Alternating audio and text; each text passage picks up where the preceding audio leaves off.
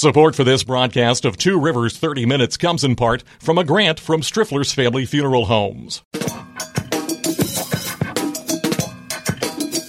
From TubeCityOnline.com, this is Two Rivers 30 Minutes, a weekly series of interviews with people making news around the McKeesport area. Produced by Tube City Community Media Incorporated, a nonprofit corporation. I'm Jason Togyer, the Executive Director. On this show, we talk one on one with elected officials, community leaders, and others who are trying to make a difference in the Mon-Yough area. And we also take your questions and comments on Facebook and Twitter at Tube City Online in just a couple of weeks, we're going to have an anniversary. It's going to be the 10th anniversary of this show going on the air, Two Rivers 30 Minutes, back in 2014. And for this first show of 2024, I thought might be fun to look back on some of the interviews we did in 2023. Back in February, we talked to some of the members of one of Pittsburgh's most beloved cultural institutions, the Tamburitzans. Why are students interested in playing tambura music, and what does it take to become a member of the Tamburitzans? So the Tamburitzans are a lot of things, um, but what we tell people is we are the nation's oldest live performing ensemble. So we started in 1937, and this is actually our 86th year of performance on stage consecutively, including the COVID pandemic, which is something we're very, very proud of. And, and originally there was an affiliation with, with Duquesne University, but the Tamburitzans are, are independent now.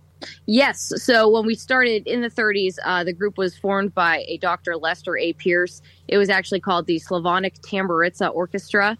Dr. Pierce was looking for some funding and found a home at Duquesne University because of the um, ethnic origins in Pittsburgh at the time. The group was affiliated with the university as basically an, a university organization until 2015, um, at which time we split, and now we are our own non uh, 501c3 nonprofit. Where, where, are you as we, as we are recording this? Um, the Tamburitzans are getting ready for a show. Uh, where are you right now? So, guys, do you want to talk a little bit about what what your days looks like so far and where you're sitting right now? Yeah, so the three of us are actually at a show site right now, getting ready for our first show of the second half of our season. So we just came back from our end of the year break. We've had a lot of rehearsals and we're really excited to get back on stage in I think three hours in Allentown, PA. In in Allentown, PA? Johnstown. Johns, Johnstown, PA. Okay. How many uh, shows uh, does do the Tamburitzans do a year uh, on average? I know COVID kind of screwed the statistics up a little bit. Yeah, so it, it really does. T- it's fluctuated throughout the years. Um, actually, in the 80s, I would say is the peak of our performance uh, number, which would be in the 80s, early 80s, especially. They were doing maybe 130, 140 shows a year. Um, now we really choose to focus on the students' academics as well as the performance. So we say a good season for us is between 50 and 60 shows, and those shows are completed through about 19 or 25 states. That's still a very demanding schedule. I can't even imagine um, uh, students and volunteers doing 130 dates year. That's that's incredible. Uh, we're talking with uh, the, some members of the Tamburitzans, including Executive Director Alyssa Bushanow, uh, Matty Mostache, uh, Gianna Morisovich, and Nick Caliceni. Uh, uh, Alyssa, describe the style of music um, for the Tamburitzans, and and also maybe we should start with where does the word Tamburitza come from? So we get that question all the time, and tamburitza comes from the, instrument that the group is known for, the tamburitza. Um, it's a stringed instrument from the Eastern European area, mostly the Balkan area. Uh, people say it looks like a little mandolin or a little guitar, but it is a stringed instrument that you pick, um, and it has been the way that we have opened our show for the last 86 seasons. So um, we you know are really excited when we do a show that the Tamburitzan show is one of the only places you can go to see basically an international festival in a two hour period. So there are many ensembles that feature one specific area of heritage. You know, you can go see a Bulgarian show or you can go see an Italian show or a German show. Um, but a Tamburitzan show, you're going to start in Croatia and then you're going to work your way around the globe. This year, some of the things that we are featuring um, is a German number. There's a Ukrainian number on the show. We'll be in Romania. We'll be in Italy. Um, you, you basically get to sample the globe in just two hours.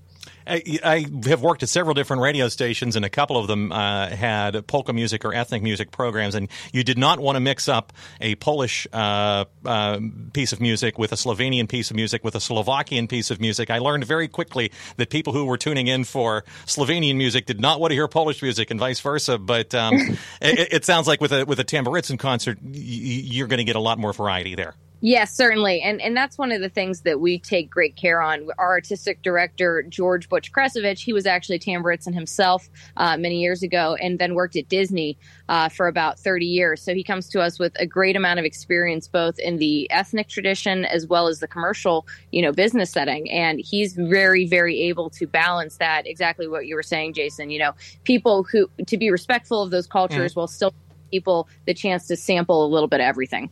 Let, let me ask uh, some of your uh, student musicians, and we'll start with Maddie. And you may have to get a little bit closer to the microphone. Maddie, uh, where are you from? And I, am assuming you're a student. And uh, what school and, and what class? So I'm actually from Seattle, Washington.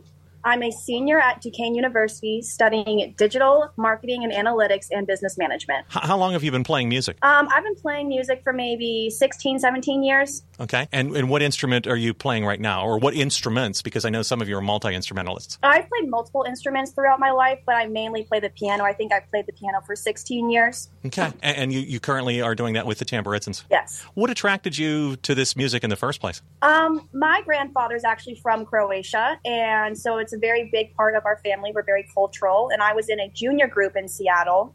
And the Tamburitzans came out to Seattle one year, and I watched them perform. And after that, I just knew I needed to be a Tammy. what, what what other kinds of music um, have you enjoyed playing? And, and, do you play? Uh, let me let me start. Let's just say, what other types of music do you enjoy playing? I play a lot of classical uh, pieces. Uh, Gianna, same question. Uh, where are you from originally? Where are you going to school, and what, what class are you in? Yeah, um, so I'm from Youngstown, Ohio. I am a senior at Duquesne with a double major in social studies education, secondary. Okay. So I wanted to seven through 12. And then I also have a major in history, just a bachelor's for that. So I was actually in preschool, and I remember my dad picking me up from preschool one day, and he was like, "Hey, we're gonna go and see this dance group, and we're gonna see if you want to maybe join." And I went to see this group. It was called Happy Hearts Junior Tamburitzans in Youngstown, Ohio, and like Maddie, it was a junior Croatian Tamburitzans group, and I went once, and I knew that I needed to be in it. And then when I got to junior year of high school, I was still in that group and I saw an ad for the Duquesne Tammies, which now are just the Tamburitzans. Mm-hmm.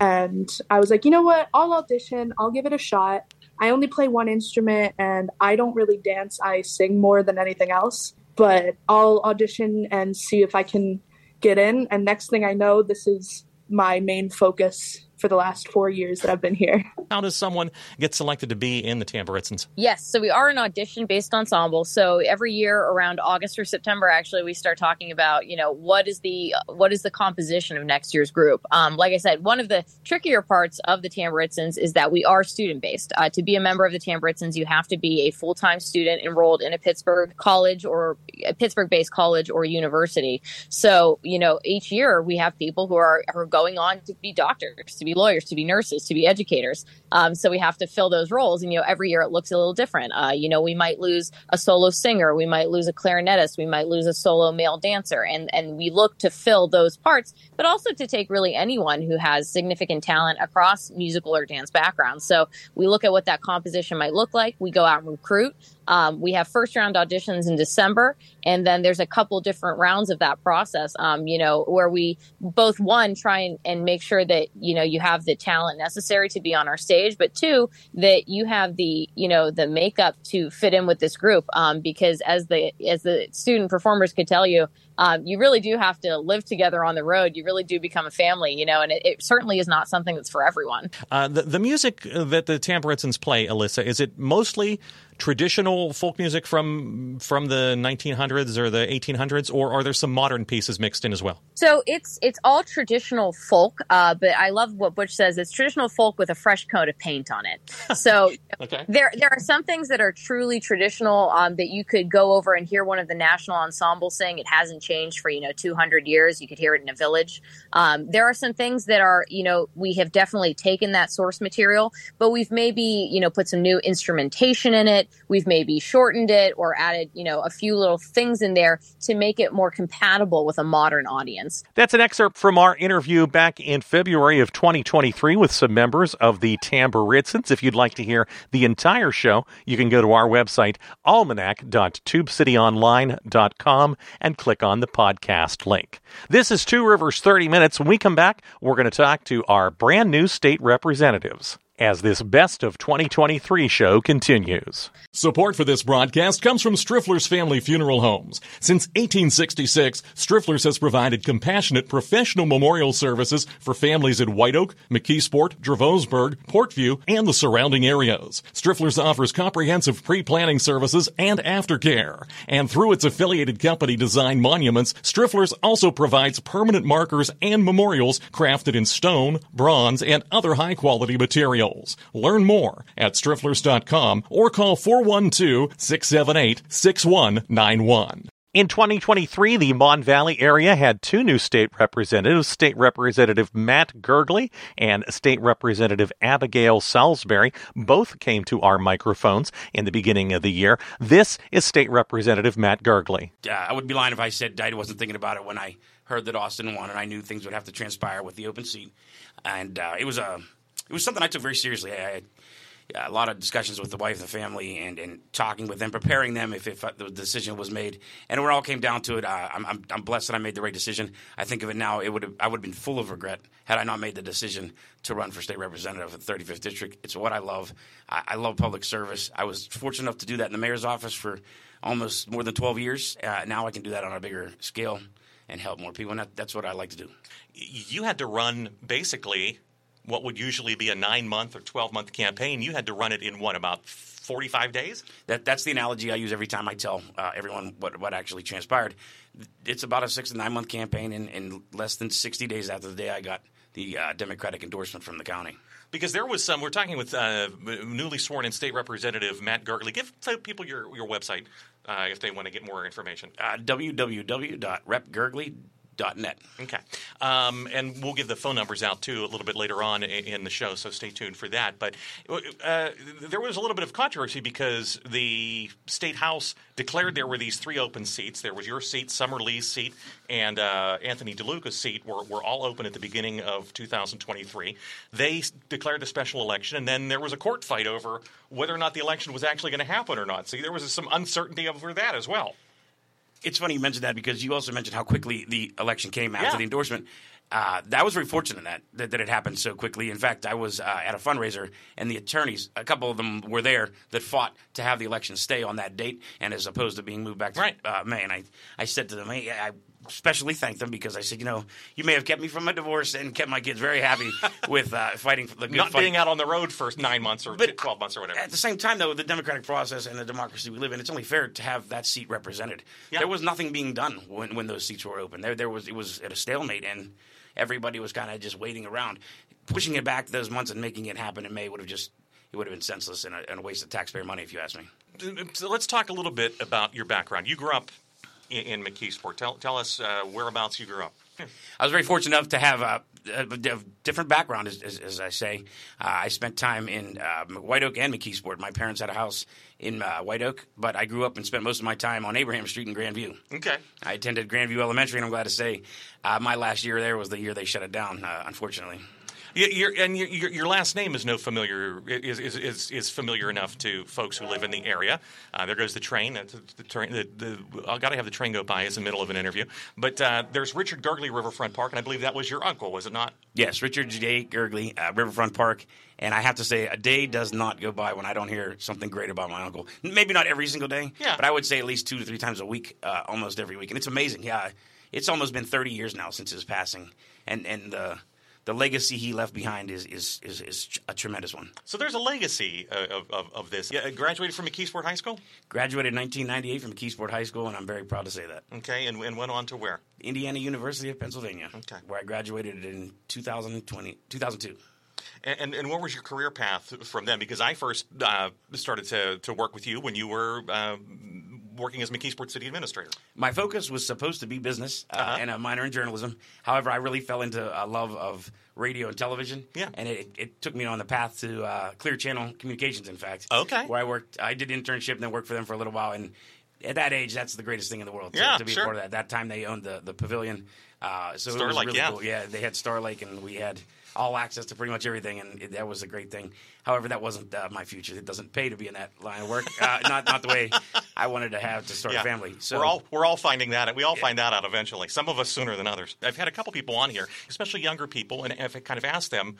Uh, why did they get involved in, in, politics, and what do they think discourages uh, other people from getting involved? There's a lot of us who like to sound off on social media or whatever, but we don't actually take the step of actually putting ourselves out there. Do, do, you think the money discourages people from from getting involved? They think, oh, I'm going to have to raise all this money, or now more than ever because of social media, it's very difficult because everybody wants to see. It seems that everybody wants to see everyone else fail, or people who are doing well, or people in these type of positions. Uh, they automatically uh, paint you with the brush that you're you're you're doing something wrong, or have the intentions of doing something wrong, or just doing it for money or for, for purposes to help other people as family or friends. Nepotism is what I meant and that's just not the case. And I think that just drives good people away from these positions sometimes because of they see they see the, the, the disparaging remarks made. I'm going to switch gears briefly and, and, and change topics almost entirely. What sort of help? You, you have these the three offices. What sort of help do people come to your office seeking assistance from their state legislator, and what kind of assistance can you and your office staff provide them in the district? What kind of help do they come for? Yeah. Everything. Yeah. There's everything under the sun, yeah. and, and it's, it's fantastic because that is something I learned. I knew it, but I really wasn't as engaged. Now I understand we can help with pretty much anything. In what I mean when I say that is if we can't help you directly in our offices and do it absolutely for you, we'll find the person who can or how to get to my, it. My driver's license done. expired, or I need to register to vote, sure. or uh, I, I, need to apply for uh, f- uh, college assistance for, for my young person. Pretty much anything and everything. And, and when I say that, I, again, I, we're not going to turn anyone away without at least telling them, all right, well, you know, maybe we say, hey, we can't do that here, but here's how you're going to get that help help, and here's who you talk to, and we've already placed a call. They know you're coming, or things like that. It's I, am very fortunate to have a great staff. Um, That's State Representative Matt Gergely, one of the two new legislators representing the Mon Valley in 2023. We also talked with State Representative Abigail Salisbury of Swissvale. Essentially, uh, the reason I, I decided to uh, run for state representative position after having been on council for five years, uh, I was tired of two things. Thing number one was the district was falling down. So, you know, everybody knows about the Fern Hollow Bridge. That bridges Dan Frankel's district and my district. Uh, but we have a number of other infrastructure challenges. My own car went through the street uh, where I live over here in Swissvale because sewer laterals are failing and eroding the, the um, structure that supports the streets. Of course, we've seen pictures of entire cars being swallowed up in Wilkinsburg Borough. Uh, we haven't yet had a, a, bus go through the street uh, as we had downtown. Downtown that, Pittsburgh. Photo. Yeah. But we do have um, other challenges. So, for instance, we have uh, pretty significant stormwater runoff issues that then lead to sewage overflow into uh, Frick Park because we have the combined sewer problems. Uh, we have a Norfolk Southern Railroad bridge that Norfolk Southern won't fix and is currently closed. Um, our own borough building here in Swissvale collapsed yeah. with people in it in 2020. Uh, I could go on and on. We have yeah. landslides. We have so many things going on. And I felt like that was something that somebody really needed to tackle. Uh, the other issue is being in local government. I felt that state government was not responsive to my needs. So when I would try to reach out to, uh, for example, PennDOT, PUC, I felt very ignored, very neglected. I felt that my community's issues were not very important to the state government. So there are 12 municipalities in District 34, uh, boroughs and townships. And then I also have just the edge of uh, the city of Pittsburgh. And so I wanted to act effectively as a liaison um, and help people out as much as I could who serve in local government because they were elected by their constituents, just as I'm elected by my constituents at the at the district level. So uh, they are people who were selected by their neighbors to represent their communities, and I think they deserve respect. And they're best situated in many ways to communicate with the state government about what their communities need. You are not originally from the Pittsburgh area, is that correct? You're from the Cleveland area. I'm originally from Ohio. Okay. Uh, I'm part of a special program that Ohio set up to send people to other states and infiltrate their governments. so, your, your undergraduate, I think, is from, from Case Western? yes. Okay. So yeah.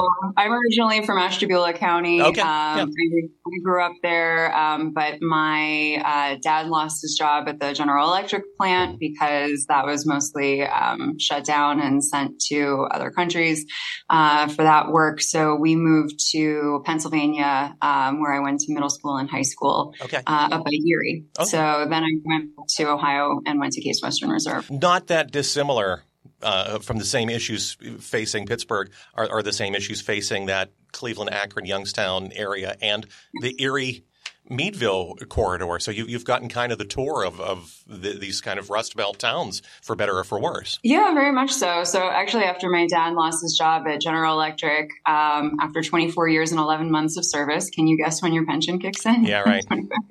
right. Um, so uh, he ended up working at a tool and die company in Meadville, and that was my first introduction to a way that a community could try to redevelop its economy because there, I don't know if people know, but the zipper is uh, from Meadville, like and, the invention of the zipper. And Channellock um, pliers, I believe, are from Meadville. Yes. Yeah, and yeah. so I think the radio station is actually WZPR, the okay. zipper. So, um, but they had the old Talon Zipper building. And so they use that as what we would today call an incubator accelerator for tool and die companies to um, foster these startup companies and then move them out into their own facilities. So that's where my dad ended up getting a job. You're, you're an attorney by by trade, by practice. Um, what attracted you to run for Swissvale Borough Council in the first place? That that is a job that a lot of people I, I, don't want to say it's a thankless job because you probably do get thanked, or you probably did get thanked a lot. But it, it's it's a lot of work for sometimes uh, uh, also a lot of frustration as well. What what inspired you to run for that job? Because I would go to council meetings and I would see people in the community go to public comment or uh, present petitions to council back at that time, and they didn't really get listened to. Um, people would say something, and then people who were on council at that time would tell them uh, well, if you want to have a say in this community, you need to get elected and sit up here. I said, all right, if you need to be listened to, you know, if you want to be listened to in this community, you need to run, I'll run. Those are some excerpts from our interviews with State Representative Matt Gergely and State Representative Abigail Salisbury. If you'd like to hear the entire thing, go to our website, almanac.tubecityonline.com and click the podcast link. Support for this broadcast comes from the City of McKeesport Fair Housing Office. Fair housing is your right, and the Fair Housing Act prohibits discrimination in housing because of race, color, national origin, religion, sex, gender identity, sexual orientation, family status, or disability. That includes renting or buying a home, getting a mortgage, seeking housing assistance, or engaging in other housing related activities. For more information about Fair Housing Act protections in the city of McKeesport, call 412 675 5020, extension 635. It all started in the Mon Valley, broadcasting, that is, back in November 1920. And for 20 years now, there has been an effort in the Mon Valley area to commemorate that with a National Museum of Broadcasting. Well, it got a big jump start in 2023 when RIDC and a group of local volunteers came together to secure a building in East Pittsburgh directly across the street from the old Westinghouse plant. We were there. Uh, radio, the first licensed radio station was KDKA, Uh, it, it, came out of the the uh, work of people who worked for George Westinghouse, uh, Nikola Tesla, who worked with Westinghouse to create uh, the uh, AC current, uh, which we use today. Anybody's familiar with current wars know that you had Westinghouse on one side and Edison on the other, and and thank goodness that Westinghouse won, or we'd all have power stations within a mile or two of our house today. it just would it wouldn't be workable. So, but but all of the things, all of the component parts that went into making radio were invented by Nikola Tesla, who worked here for Westinghouse, and uh, Frank Conrad built the first station in the Conrad Garage, which we uh, it's torn down, but we have managed to preserve and hope to to rededicate uh, and rebuild this location in East Pittsburgh. George Westinghouse did so many things. He, you know, he one industry after another. He was so proficient, but uh, the the broadcasting, which it all began here, we don't want to forget about it. And you know, if it wasn't for radio, there wouldn't be TV, there wouldn't be internet, there wouldn't be satellite technology, there wouldn't be robotics, and all of these things came out of what was established here in East Pittsburgh uh, and uh, Wilkinsburg area back in the early 1900s. Ron Klink, uh, we're talking to right now. There is a unveiling of the historical marker for uh, the birthplace of broadcasting. Ron mentioned was uh, Frank Conrad's garage in Wilkinsburg, which is no longer there now. What is there now? It's uh, Wendy's. It's a place. you know the old song "Tear down Paradise and build a parking lot." Yeah, well, they, they, they actually where the parking lot of Wendy's is as you go from Wilkinsburg into Pittsburgh or vice versa future generations now have had to step in, and, and as you could tell by my gray hair, uh, we're, we're, hoping that we get uh, younger and, and, more energetic people to, to, to pick up this banner and build this museum. It's going to take millions of dollars to put this in place, but uh, you know the, the, the reality is that Pittsburgh had as much of a claim on a Rock and Roll Hall of Fame as Cleveland did. Yet Cleveland had people that got behind it and, and made it happen because Latrobe, Pennsylvania had the very first pro football team. They were offered the Pro Football Hall of Fame. Money people in Pittsburgh were not interested, and it has become huge for Canton, Ohio. We do not want this. You couldn't, you couldn't invent this if it hadn't happened here. We would not have a claim on it. But then, you know, there are other museums out there that are radio TV museums. This museum will talk about the technology of radio from what it began with back in the early 1900s to what it is today, as you mentioned on your telephone or other uh, communications. Everything we and we're going to remain. Hopefully, Pittsburgh is going to remain uh, a center of that technology as we launch into the future as well as the past. And this voice needs no introduction, but tell everybody who you are, anyways. Bill Hillgrove, uh, the voice of the University of Pittsburgh Panthers football and basketball, and the Pittsburgh Steelers, and the president of the National Museum of Broadcasting. Why has it taken so long to get to this point? That's a good question, but uh, it's not certainly because of effort and vision. I think uh, enough of us share that and realize that, uh, you know, the uh, explosion of media uh, started with uh, over the air broadcasting, and Frank Conrad was certainly a part of that. KDKA came into existence. And from that, we have FM, TV, cable TV, streaming TV, uh, and that thing in your pocket, that cell phone, uh, is a uh, result of uh, you know all those technical developments. And uh, we decided that uh, Pittsburgh, having been the birth of this, is the, the, place to have a museum. I think radio is theater of the mind, and it requires the listener to actively engage their brain to imagine some of the imagery that's being, Uh, you know, processed and transferred. And, you know, you take one idea from somebody's mind and put it into somebody else's mind. Well, that's the essence of communication. We're excited about this opportunity to partner with RIDC and so many others to be able to get resources to allow for destination place, a point where this becomes our radio museum going forward. And it's in a great location. It's in the industrial center of, of our region, quite frankly, here. So much history in this whole Mon Valley, Turtle Creek Valley area. So we're excited about where we're going to be located at going forward. We've seen the commercial success of the RIDC Keystone Commons, which is across the street, which is the old Westinghouse plant. So it is filling up with light industry and commercial and office tenants. What does this tourism, potentially this leisure aspect, bring to, to East Pittsburgh in terms of pe- people spending money, making cash registers, right? There's no question. When this facility is up and running, it'll be a destination point for people who come to Pittsburgh and Allegheny County to visit. Is that the piece that's kind of been missing? That's, that's what been missing. We really had no centralized location for people to want to come to. Yeah. At the end of the day, hopefully, have a number of the artifacts that have been collected over the years being displayed here, possibly putting the Conrad Garage on the property as well to restore that, letting people know what it was like and what took place over 100 some years ago. That something we take for granted today every day day listening on the radio, whatever the case might be. So I do think it's going to be an economic generator for the region. And that's just a few minutes of our report from November 2nd, 2023. Again, if you missed that show and you want to hear the entire episode, you can go to our website, almanac.tubecityonline.com, and click the podcast link. If you've got an idea for someone you'd like to hear on this show, or you've got questions about it, you can email us. The address, tubecitytiger at gmail.com. Thanks so much for listening this week to Two Rivers 30 Minutes, broadcasting from the Tube City Center for Business and Innovation in downtown McKeesport. And so long for now. You've been listening to Two Rivers 30 Minutes, copyright Tube City Community Media Incorporated. Opinions expressed on this program are not those of Tube City Community Media Incorporated. Listener support makes this program possible. If you'd like to make a tax-deductible contribution, please visit our website at tubecityonline.com and click on the donate link. You can also get a free subscription to this program and other podcasts at our website using Apple's iTunes or Stitcher.com.